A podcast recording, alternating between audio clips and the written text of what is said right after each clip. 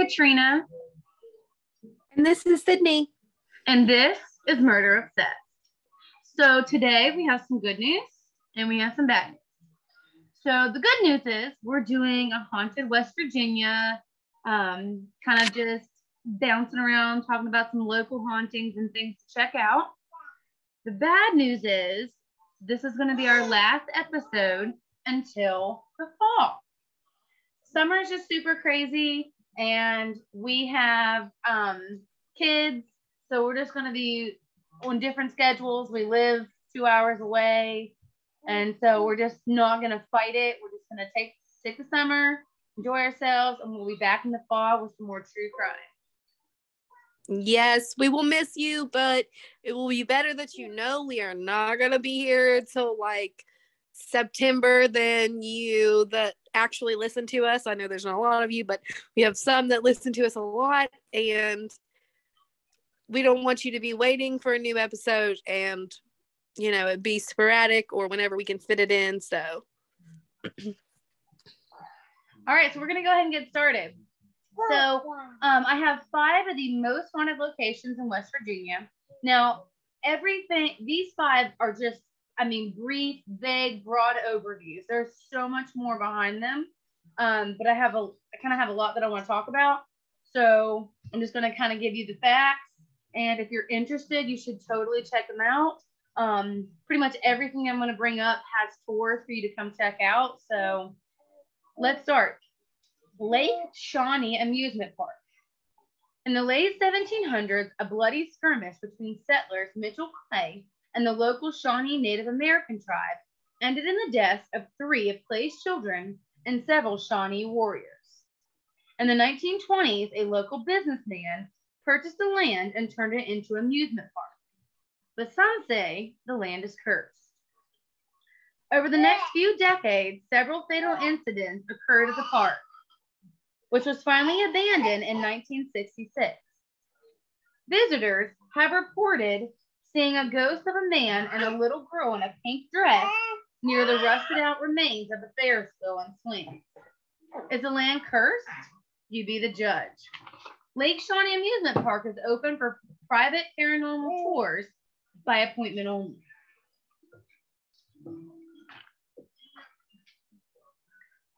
Number two, Trans Allegheny Lunatic Asylum. So, um, Sydney, you I've been, been to this one. Yes, a couple times because they have um they have a like one side in how during Halloween, I think it's the TV ward that they usually use. They set up like a haunted house, like a jump scare place. Oh, that's cool. And then you have tours on the other side. So I went to there those both multiple times. And then when I was in nursing school, we actually got a list of reasons they committed people, which it was insane the reasons they can commit people. And we went through another tour of the whole, like almost like the whole grounds or whatever, which was really cool. So we were doing like a mental health part of my nursing school, yeah. which was in West Virginia. So we went. Yeah. yeah. That's really cool. The Gothic sandstone structure of the Trans Allegheny Lunatic Asylum looks eerie. Yeah, it does. So it's no surprise that there are ghost stories associated with this Civil War era hospital in Weston. Construction began on the asylum in 1858, but was disrupted when the grounds were used as a camp for Union soldiers. Originally built to house 250 patients, and at one time known as Weston State Hospital, the faculty or the facility reached its peak in the 1950s with 2,400 patients. The hospital closed permanently to patients in 1994, but eventually was reopened as a tourist destination. The asylum offers ghost tours and history tours until mid-November, closed for the winter season. Oh, my kids give me kisses. That was super cute. Mm-hmm. I am blown away with the fact that it was originally built for 250 patients, and at one point they had 2,500.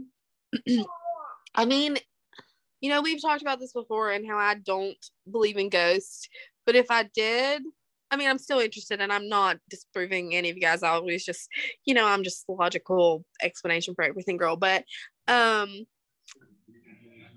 the the reasons that they committed people to that hospital were insane.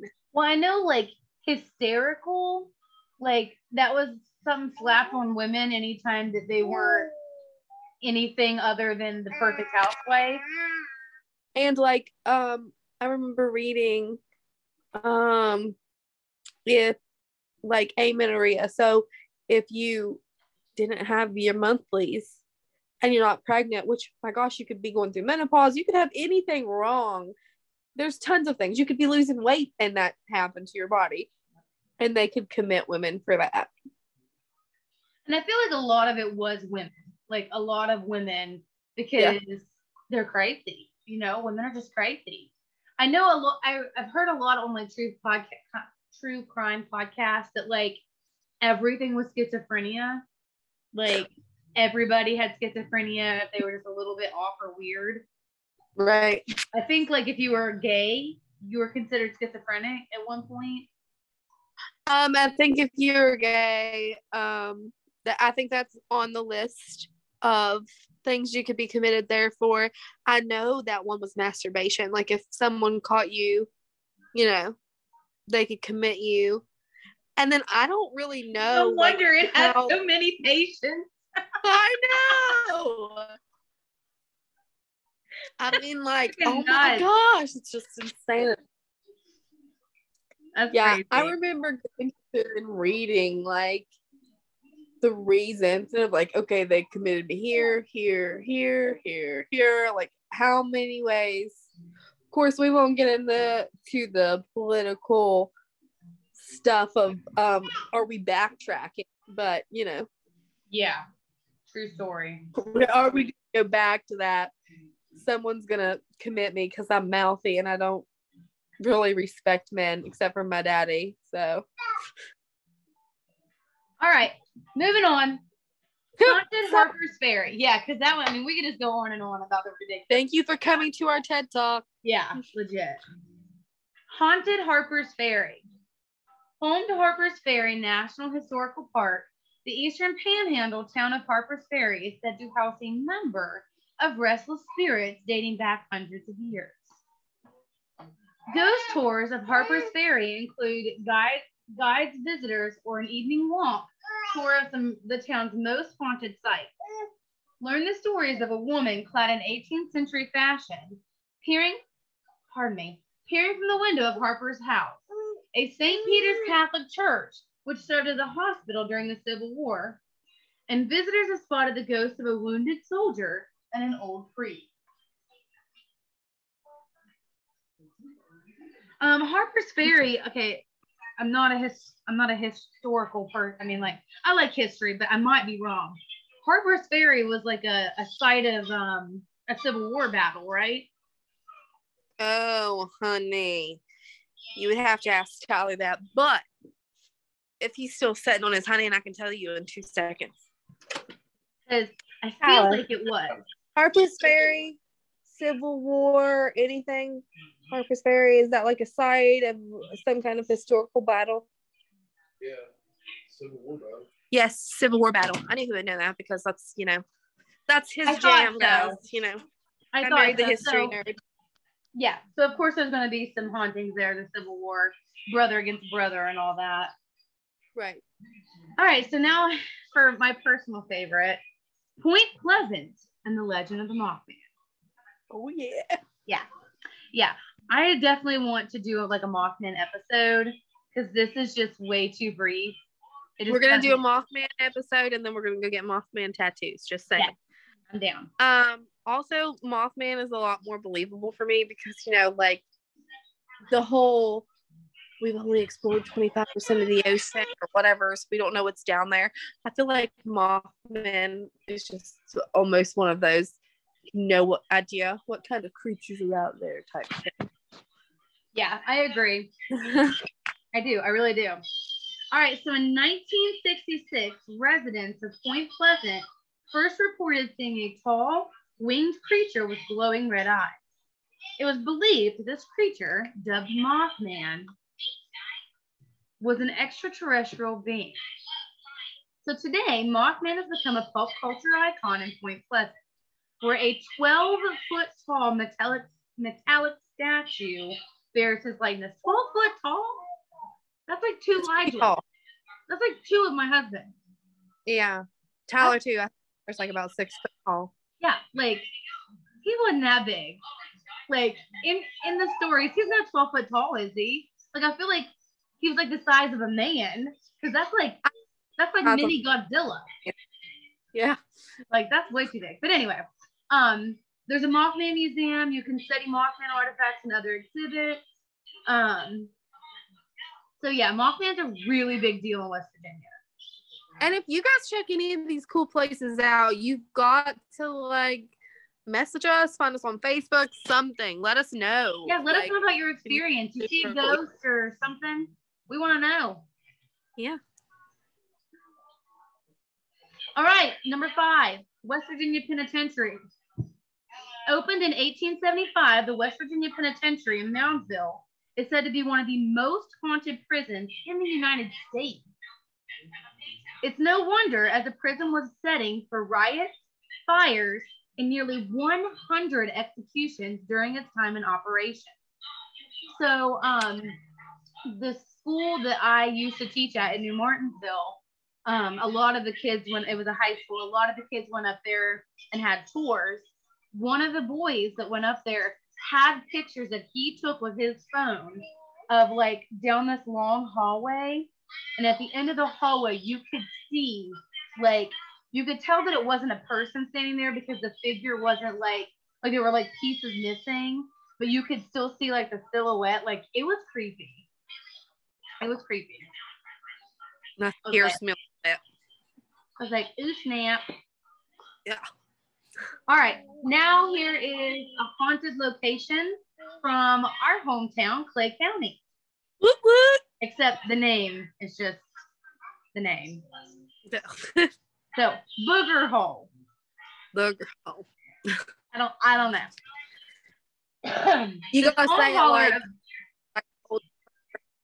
have to say it like that. Like, you know, you go down the road down there to Booger Hole. That's how you gotta yeah. say it when you say Yeah. that. Booger Hole.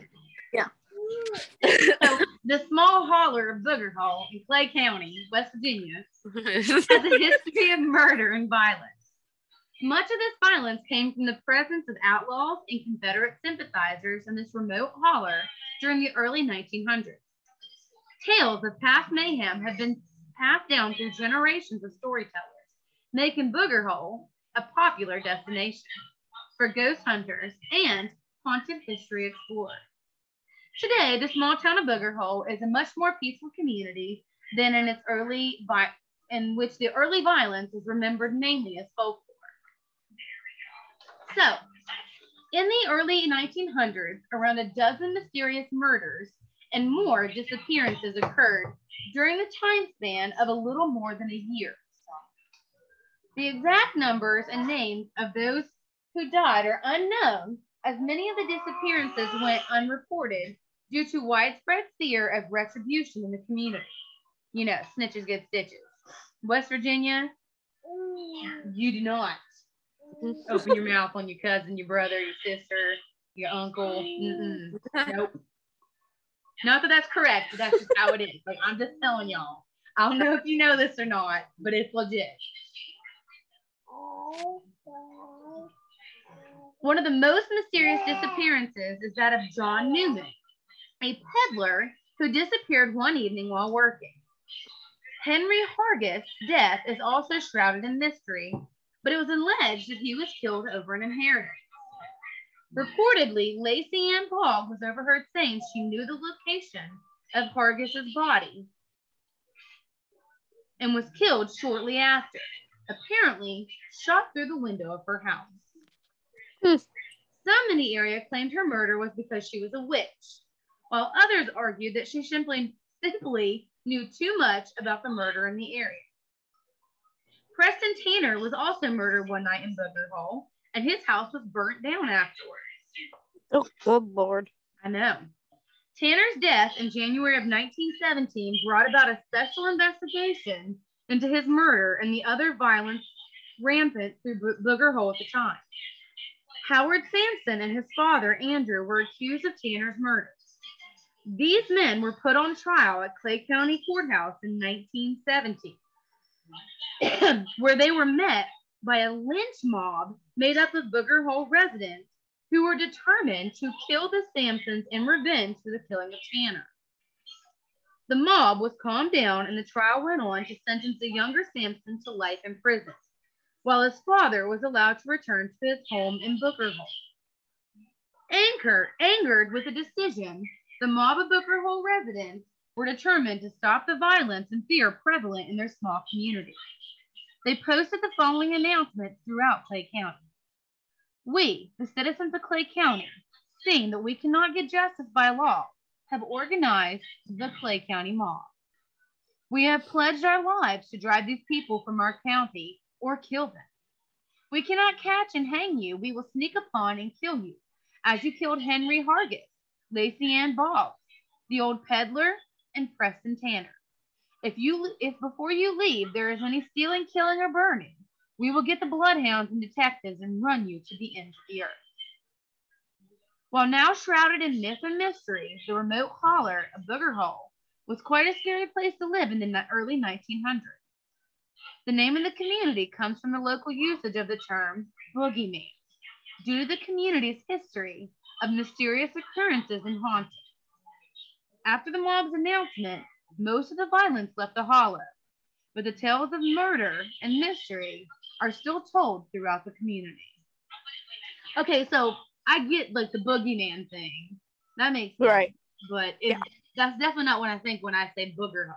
Well, I guess yeah, that's not what I think of either. But you know, if you think of like a lot of, especially older people around here, they'll say a booger's gonna get you.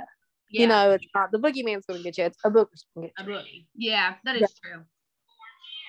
All right, so that was really cool. I didn't know that about about Booger. Me either. That's super cool. And that was from our, our hometown. I thought Clay was so small that you knew everything. Right. What is?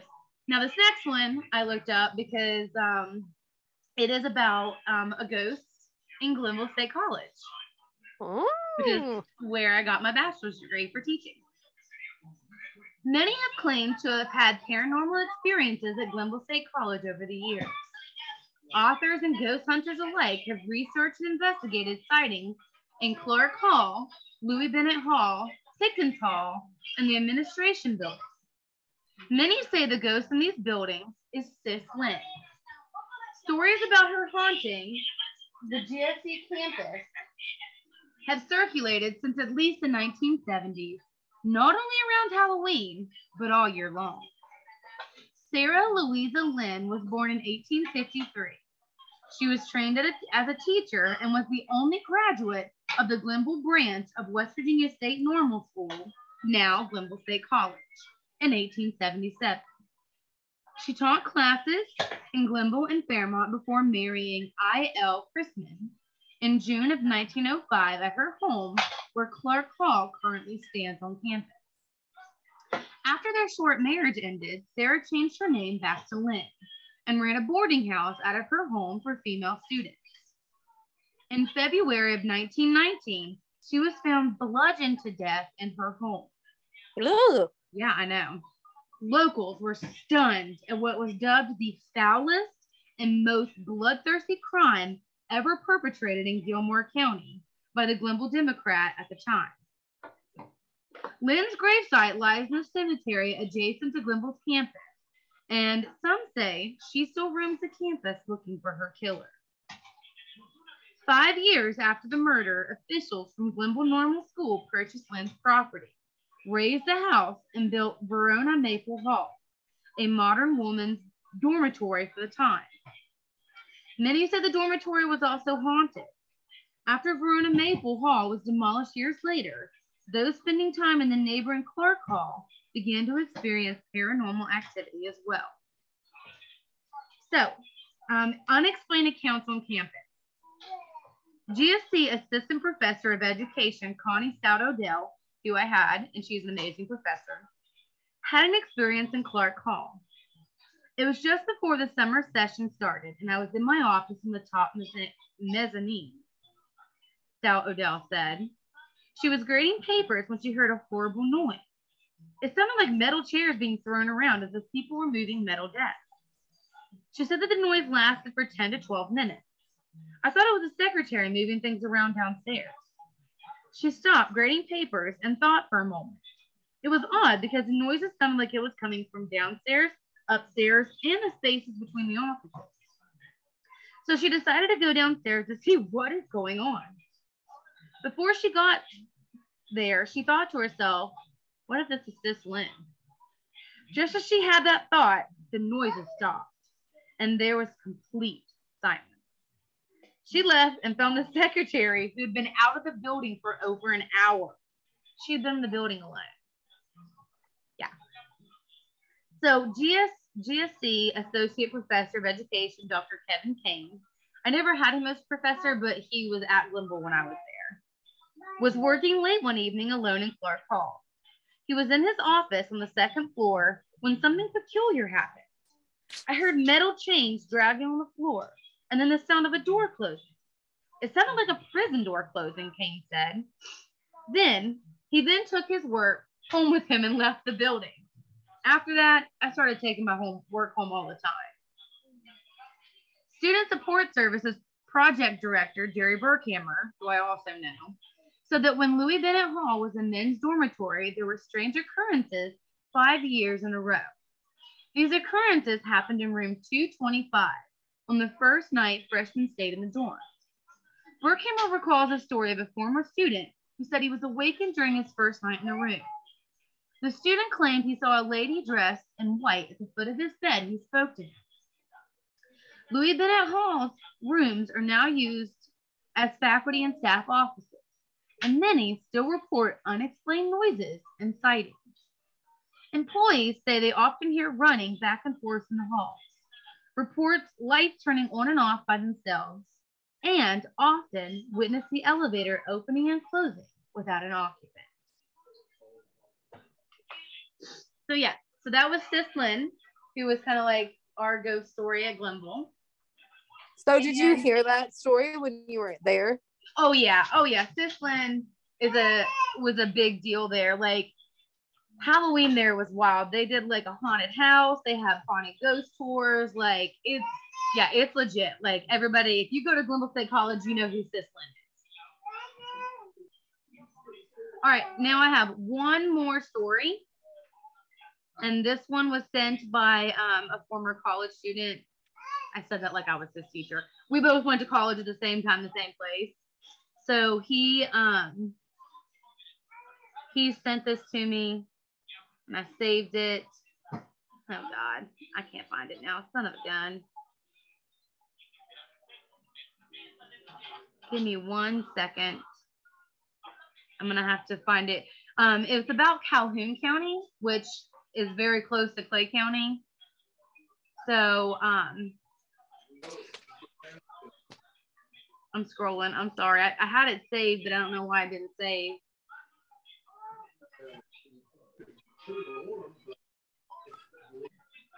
I post way too much stuff.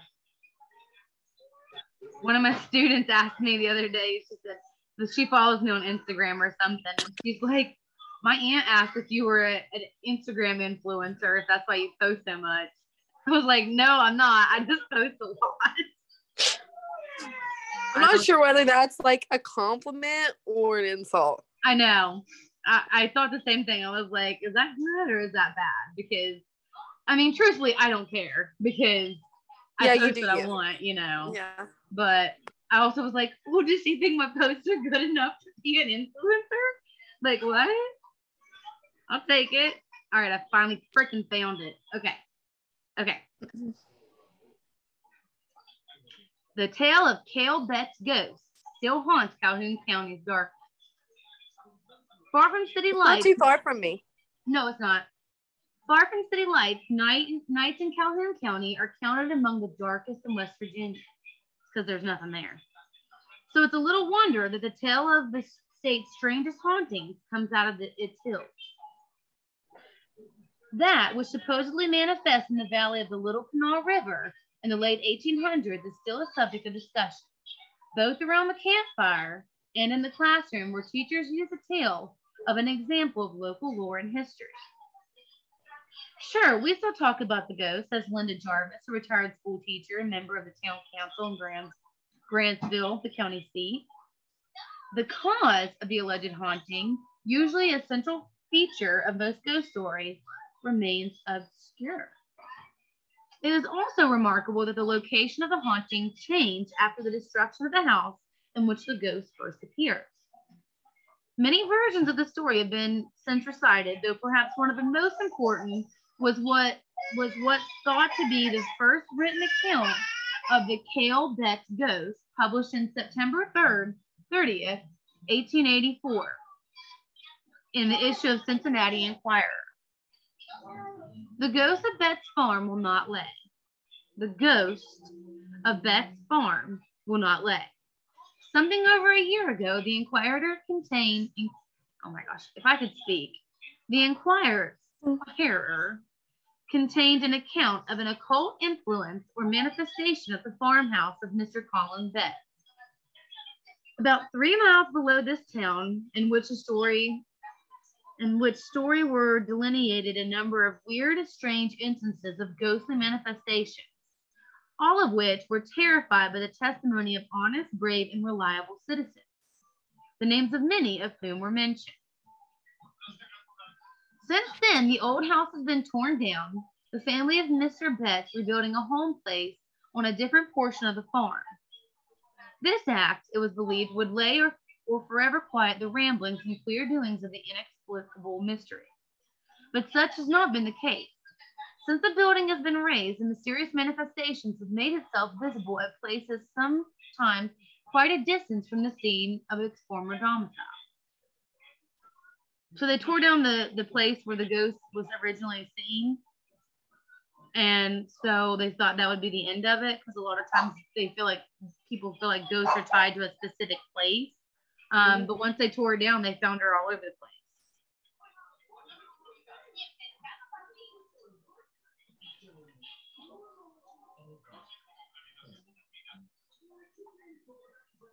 So, moral of this story is you should have salted her in there, then burn it down.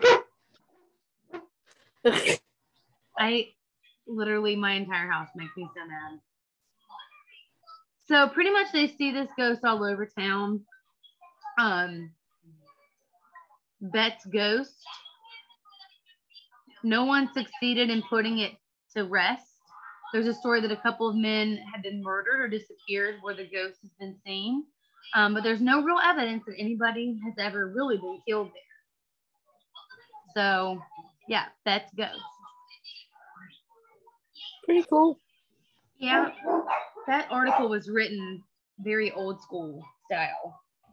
Like I would have enjoyed reading it, but reading it out loud, I was like, Right. over the fact that my children and dogs have no ability to be quiet. Thank God mine are still outside right now.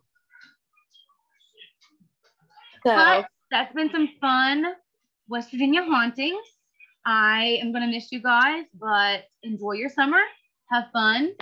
Go on an adventure. me too. I can't wait. I mean, like, listen, guys, I love you, but I'm going to enjoy my summer. But I can't wait to get back with some new awesome true crime. Yeah. So this is Katrina, And this is Sydney. and this has been Murder Obsessed. Stay listening, stay murder obsessed, but don't be obsessed with murdering. Bye. Later.